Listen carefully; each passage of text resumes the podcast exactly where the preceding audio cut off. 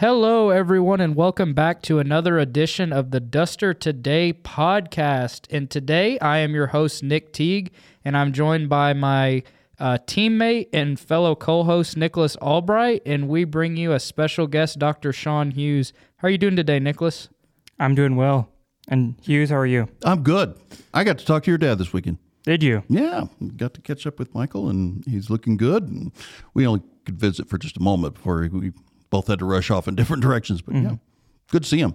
Yeah, that's that is really good. And so Nice to uh, be on the Nick and Nick show. Yeah, Can that's pretty much what. It, yeah, that's pretty much what it is. That's how we run with our newspaper team. It was That's us. just how we roll. it was us and Landon Parrish, but unfortunately, he is finished with his tenure at the at the Duster. He doesn't have to do it anymore. Put in all his hours, huh? Yeah, and there was no one else that joined the. We had one young lady that joined the class. Uh, I believe she's a graduate student, and she just said that she didn't have time to do it because she already has a teaching uh, job, and so she dropped the class, and so it was just us two, which it works fine. We get the job done, and so uh, Dr. Hughes, you're here today to talk about um, vid- the video crew for Master Follies and the. Uh, I guess your role was creative director or um, just tech technical director, pretty much technical mastermind, Shawn Hughes. and so uh, we bring, brought you on today to talk about um, Master Follies behind the scenes. What what we don't see, what goes into that aspect that we don't see. And I was on the video crew along with uh, some others led by you and uh, Miss Sydney Bacchus. And so I just thought it would be interesting to talk to the viewers about that aspect that may go, I don't want to say overlooked, but may not be as noticed as Sure. The actors that are up on stage. And so, um, how long have you been producing Master Follies for LCU? Uh, Ronald Reagan was in office when Wow. I started. Yeah, he All was right. in the mid '80s, and so um, I, I will say that. Uh, well, there. I've been working with Master Follies since that time, and, I, Okay. and Dr. Doyle used to be the uh, director of Master Follies, and so I became technical director and really helped with the lighting and the sound and putting together. We built enormous sets back then. It was a whole different world. Uh, now, with the uh, sophistication that we have with Nathan and his expertise and his crew, um, everything's a video background. You know, we don't have to paint. Um, we used to have to paint these big flats and pull them out and all and we don't have to do any of that it's it's so much easier for the clubs and for the hosts and hostesses and so it's been a part of my life since the mid 80s and and one that I truly cherish the few years that I haven't been in town and I've come back just to watch Master Follies are cringeworthy. I just hate sitting in the seat, not doing anything. I want to grab a headset, you know, ah, I'm just dying. So it's been a long time that I've been it, but now technically my my role is executive producer, and so I liaise between um, the technical director, which is Nathan, and so Nathan Anderson and his technical team they they handle all the tech side of things. Yes, sir. And then there's um, um, uh, Philip Camp, really is the vocal director for the hosts and hostesses. And then I liaise between Philip, Nathan, and the clubs. And Yes, so sir. try to get everything solved for them and between all of them. And then I also direct on the uh, the hosts and hostesses. I, I help them with the um, concept of each song and picking the songs and stuff like that. Yes, sir. And that's what I experienced firsthand uh, watching the show this year because this is my first Master Follies that I've been a part of. I've seen some of the other shows. I haven't attended in person, but I did see all of last year's shows whenever I was uh, coming, deciding I wanted to come to LCU. And so that is interesting because I saw you up there working with the host and hostesses, and then you would get on the headset and be like, Sydney, I need you to do this and that. And so it is interesting. And I do remember seeing in other shows that I've watched what you talked about with the flats. And I was in theater in high school, and I remember having to paint those. And so those LED boards really, really are difference, huh? a blessing. And so, yeah, especially when you think of of having uh, you know eight clubs and having to change out all those flats in that quick of a time between the the numbers and everything. Really, the host and hostess numbers, when you think about it, all we're there for is to give more times for the clubs to get ready. yeah. And Yes, so sir. a little bit of enter- entertainment between the clubs, but it used to be that the clubs needed a full five minutes to change all the stuff behind the blue curtains. Well, luckily we don't need that anymore. So so now we we're able to to put some clubs back to back. As the the director of this, what, what's your what are your main goals for Master Follies and like specifically this year, but all the you know for the years that you've done in the past? What are you trying to convey to the audience? Well, first and foremost, uh, the important thing that we all recognize is that Master Follies rises and falls on the strength of the club shows. It's all about the club shows. We can have a grand year, and we've had this in the past, a grand year for hosts and hostesses. But if the clubs are not quite as strong as they were in the past year, everybody leaves Master Follies thinking, yeah, it's not as good. And vice versa. You know, we can have a pretty mediocre year of, for the hosts and hostesses, but if the clubs are good, everybody loves it. So it's all about facilitating what the clubs need to make their moment, to to give them uh, the the spotlight and to take away as many barriers or, or issues that might be there for the club. So we really are um, all about the clubs. And then at the same time, we want to showcase the excellence that we can do here with our hosts and hostesses in terms of production value and everything else. So they're, they're, the clubs are first, showcasing our excellence would be second. Sure, that's a that's a good answer, and so I think that is really what what we're there to do. And um, I didn't realize how much we really do use those video um, aspects with the shows until I was there in person watching, and almost every single club had Oh, yeah. like a video that you had to use with Pro Presenter Mm-hmm. or stuff like that, or like lights and stuff like that. And you really realize how important the crew is and how how big of a role they do play. Because if if they unfortunately mess up, it could mess up a club show. So it is a big aspect of what goes into Master Fall. One year, I um, well, my first experience with theater, um, I was eating in the calf, and uh, this girl that was eating lunch with me, she said, uh, "Ah, "I need to find a follow spot operator," and I said. I can run a follow spot. Wasn't even sure what a follow spot was. I assumed it was a spotlight, but I didn't know that for a fact. And so I went upstairs in the in the booth and started running a spotlight. It was for a play with Don Williams, who was directing.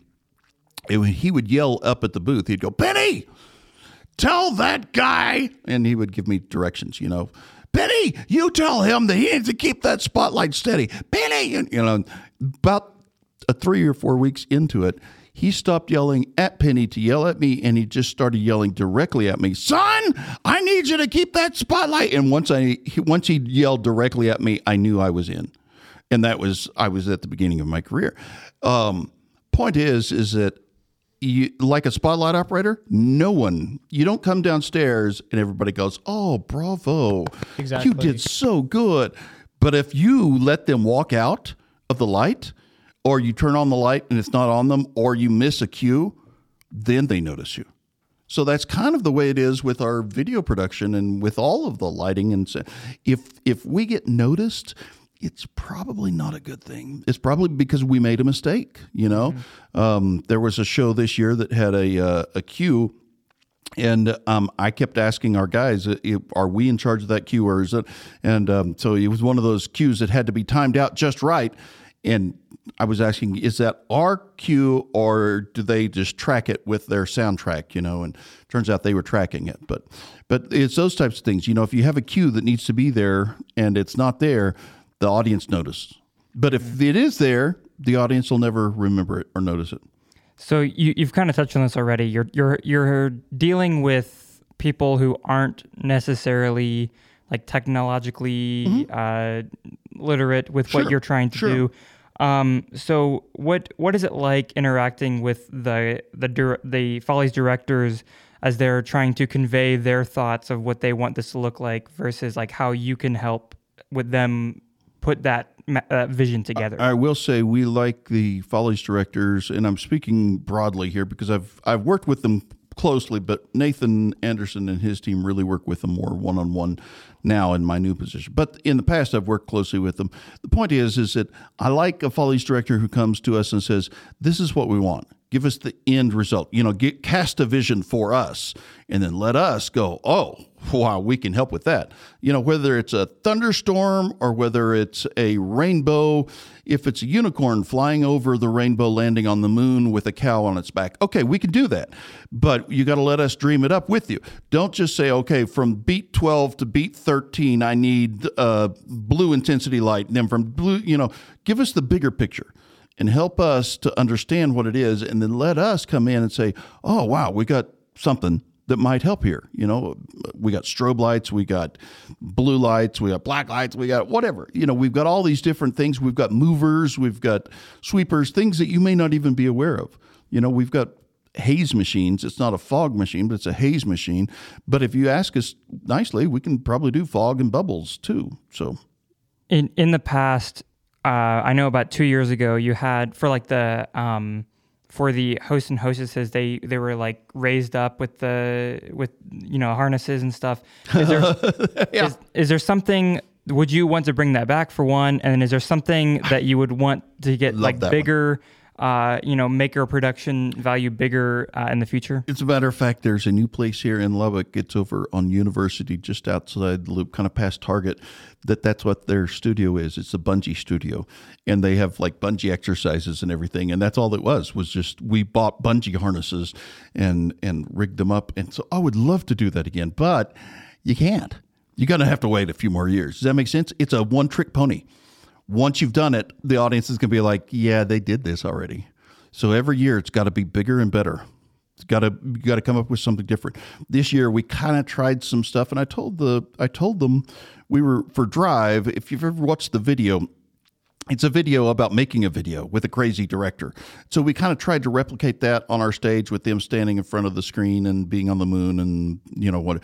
It, it, it was okay. It wasn't very well received, but it was better than a flop. So it wasn't a total flop because we we planned it to end with a big concert type thing. So we got that, but um, there's sometimes you take a chance and you win, and sometimes you take a chance and you don't. I will say that I've never been prouder of a Follies production overall, the entire show, than I was this year. Not that we haven't had excellent shows in the past, we have. So I never claim, you know, gosh, this is my favorite, but this one was was a real baby for me. I was very proud of it, and I thought that everybody just worked wonderfully together. All the clubs, all of the hosts, all of the tech, everything just came into place, and it was very nice. And we were taking chances this year with no intermission. That messes up people's equilibrium. You know, they're like, oh, no intermission. What are we going to do? You know, but turns out everybody was fine with it. So, yeah, it really rocked the world of the alumni office whenever they realized there's not going to be an intermission this year. But, you know, it turned out to be fine. I mean, people were still in the moody like at 11 o'clock. I was still getting text. I was long gone, but the people were still getting texts, you know, and I'm like, okay, I, wow, they're still in there. So, yeah. I don't know if I answered your question or even touched on your question, but I hope I got somewhere in the ballpark. You did. Yeah, Okay, yes, good. sir. You did. Uh, he was just asking, like, pretty much what you said. Would you be willing to take a chance like that again? And you Love taking take- chances. Take chances Every year, and I tell our our tell see we don't pick the songs until we've picked the hosts, and um and, and like this year we picked the hosts based on the performance and the auditions, and so it turns out that we had five female hosts. That's never happened before, and that's a risk to take is to have an all female or an all male or an all giraffe you know hosts. So we decided to to go with that risk this year, um, but at the same time, it, it turned out so well. It was a big risk, but a big reward. And then part of that was to make them sing a classic metal biker, you know, born to be wild song, a Steppenwolf, you know. The, the, so that was a risk that turned into a great reward, you know, those types of things. So I love risks and I love rewards. Um, and I and I told the I told the ladies this year I said if it feels comfortable then we're not pushing hard enough. If we feel like we're just doing the same thing, you know, and this is a comfort zone for us, then we are not where we need to be. And so we try to avoid the comfort zone. Okay. Yes, sir. That's a that was a big thing that I noticed too, which like you said, taking risks like that. And all of the songs this year seem to be very drastic. Like you said, you went from the happy opening song to like you said, the biker thing and stuff like that. So Throw it in a country song. yeah, and Yeah. so it did make it distinct. And so that was one thing I think that you said that was r- high risk, high reward. And I personally enjoyed all those. Uh, show the club shows and the hostess Mm-hmm. numbers. So I do think that was a And you know, I think the same thing is true with the club shows. The ones that take a risk usually get a reward. You know, you, you, you got to stay within the frameworks, but when you take the risk, there is a reward. So there's definitely a risk reward correlation going on there. And I guess it's not so much a risk, but touching on, you know, kind of differences between the years. Um, last Mm-hmm. year, unfortunately, people were not not a lot of people were allowed in the Moody to watch the the show. So how did your creative vision change now that um, people were allowed back in the Moody for the first time in two years instead Yeah. of people Great- watching on a great question stream? and really it was only one year and we were fortunate for that but but that one year was a struggle so immediately first off we had to decide do we or don't we so once the decision was made we do we're going to go on we had to look at the safety of the clubs and how do we keep everybody safe how do you keep you know 40 50 people on the stage safe and the only thing we could come up with social distancing but if you're going to do social distancing, you need platforms. And so we had platforms with designated areas on them where everybody could stand. But then we also realized that we can't have an audience. And so without the audience, what we're looking at is broadcast. So we've got to broadcast this. So we set it up as a broadcast from the very beginning. And we set up the anchors. And so um, Calvin DeMitt and my daughter Camille Hughes were the anchors who introduced the clubs kind of behind you know you could see the clubs you could see the movement behind the, the anchors almost like we kept referring to it as like the macy's parade or something you know you've got the the anchor sitting at the desk but you can see the action still going on in the background and so we we thought of it as that type of thing hey we're going to go to the hosts we're going to go back to the anchors now we're going to club we're going to go back to the anchors now we're going to go to the hosts. now we're going to go you know and we just kept running it like that and with the hosts and hostesses, we made them stay over on the wing. So the whole time that they're doing their thing, the club's getting ready. Um, timing and everything was just, plus we set up like cameras right in the middle of the auditorium and had jibs flying and things that it was all about the cameras not about the audience. But at the last minute we let enough people in to give enough audience response to where the club still felt invigorated. You know we wanted to, the clubs and the hostesses to a lesser extent but we wanted them to feel that audience feedback because there's something special about going back and this year getting reconnected to the audience because you, you just nothing beats an LCU audience. They reward you, and it's it's rewarding. Because that was the big thing, I think. Um, when we were working this year, you kept saying, get the shots that people want in the audience, like can't see with the naked Yeah, eye. yeah. And so I was wondering, like with last year, well, without an audience, I wonder how the video was different since we Oh, have to get everything. Totally different. So it is that is interesting that we went from, like you said, a broadcast where you want to get everything to more. Now that people are back, you want to get Yeah. what you can't see. So last year we were shooting much broader, much wider, a few closer shots, but mostly wide. But also for like some of the host and hostess numbers, we shot much more intimate with the camera. But we can't do that this year. I mean, I can't have a guy with a camera standing, you know, two feet in front of the singer because it blocks the view of the audience. You know, Yeah. the guy with the camera block. So it's a little bit of both. We were thinking um, for some of the songs, they're just for the camera, and let's focus entirely on the camera. And the cameras, we can stand up, we can swing the jib arm, we can do all this stuff. We can get right in front of the audience with the camera, and the audience just has to live with it. They're like, eh, because our real audience is behind the lens. They're on the end of the broadcast. So it's a different concept. Every you can see how fluid it is. And we have to think through this not just for master follies, but for like sporting events and everything. You know, if, if it's up to the camera guys, they'd have people running around with cameras on the field for the Super Bowl. Yeah. I believe the last year for the Super Bowl, we ran 110 cameras. oh my goodness. We only need three, but we ran 110.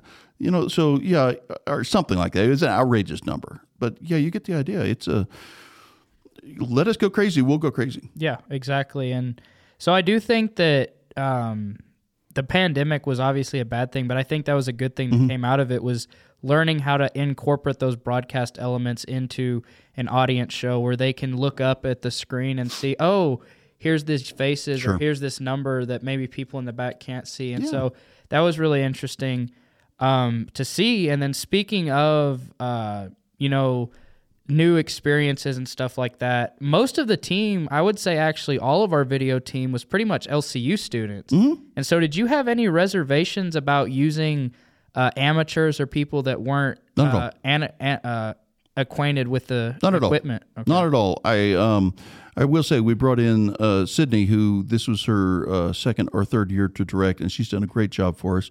Plus, she directs for for professional organizations now that she's graduated. So, um, so we had a little bit of a ringer there, but at the same time, no, we we typically use all students, and we like that. We want it to be a learning experience. Um, ideally, I'd like to have somebody who's kind of like been in your position. You've seen it from the camera lens. Now let's move you up to the booth and then eventually move you into the director's slot. I'd like to see that progression going, but I really want much more involvement from the student level. It shouldn't be a professional show. I want students in there. So, how did you feel about the outcome of this year's uh, Oh, wonderful. live stream and uh, video part for the inside? Well, we did add the live stream this year, and Justin Brown was was uh, really kind of uh, the mastermind behind that. And I, to tell you the truth, haven't even seen it. so I'd like to see it. I need to send Justin and Nathan a note and say, "Hey, how can I see it?" So I don't know where it's saved, but I'm going to take a look at it. Uh, different concept again, and so we had to set up totally different cameras. I say we. They had to set up. So you notice that there were extra cameras mounted around the auditorium this year. Those were not ours. Those were just static cameras that they were using for the live stream so that they could get the wide shot. Mm. So we we avoided the close ups, uh, or we avoided rather the wide shots, and they avoided the close ups. But they had all of our cameras that were streaming in on their end that they could still use. So if we were taking a close up that they liked, they could pop us on, and you know, so we we were available to them. But in the long run, they had a whole different selection of of cameras. Yeah, and that's what I noticed because I purchased the live stream for my parents so they could watch, and so I went back and watched it myself that night. So it's stored. You can go Uh, back and see it. I don't know about now, but Okay. Mm-hmm. I was able to do it that night. And um, one thing that I noticed that was cool was they did take our shots, but one shot that really stuck out to me was they had like an overhead, GoPro. yeah, overhead camera, and so you could see the formations of all the clubs moving with their dance, and I thought that was really cool Mm-hmm. Yeah. and something that I wish that we could have in the auditorium, but it I would know. be super hard, I think, to translate. But that's We've- one thing that I wish we could have, so like the people in the audience could see how what all goes into those I formations. it, it's a tough one because you can't get everything. Um, but our main thought on what we call IMAG is that we want to show faces that people from the back can't possibly see. You know, so we want to show as many um, friends and relatives and granddaughters and daughters and sons on the big screens as we possibly can. And so um, that's the IMAG concept. But when we're talking about streaming to you know the wide the wider broadcast audience that's not in the auditorium, then we want to see things like that, you know, the overhead and things like that. So yeah, it's. I wish we could do everything. We can't, and so we kind of have to make the call and decide, okay, this much we can do and do it well. Yeah. Um, one thing that I'm interested in, this can probably serve as our last question. You mentioned you've been uh, seeing Master Follies since Ronald Reagan was president and been helping. And so I'm curious, and this is uh, not so much to do with technical, and it, you can bring in a technical aspect to it. But what are some of the your favorite uh, club shows or hostess host numbers that you've seen over the years while producing Master Follies? Oh man, I don't know. I, I will say I'm really bad about that, and I'm not just trying to give you a PC answer, you know, because I'm really bad about going. Well, every year is my favorite year. Yeah, that's really kind of true. I do remember some of the early club shows that that I was uh, helping out with in terms of running lights and sound. Um, Quantania, who left us uh, some indelible memories. I remember them as babies. Oh, their baby show. I don't know why, but I the the the like the um oh we are babies don't you see? Oh, we've arrived just recently. I remember the lyrics. I could because you know i was running lights or something for it and i was just ah. Um, i remember them as mailmen. They did that. Or was it milkmen? I th- think they were milkmen um, alpha chi has a ton of great shows that stick out i remember one time they were um, uh, tonto and the lone ranger which was funny um, oh, my favorite one of the ones of Alpha Chi was they were Elvis morticians. So they were morticians until about midway through the show, and all of a sudden they flipped up the collars on their black suits, and they had these huge collars, and they opened up their pant legs, and they had flared pant legs. So oh, stuff like that. Um, you know, we've had uh, we've had some amazing soloists that we don't get to do very much anymore, but the the uh, host and hostess acts, we've done everything that I can think of, and we've tried a lot of stuff, and some of it just fails, you know, and some of it just soars. It's just great.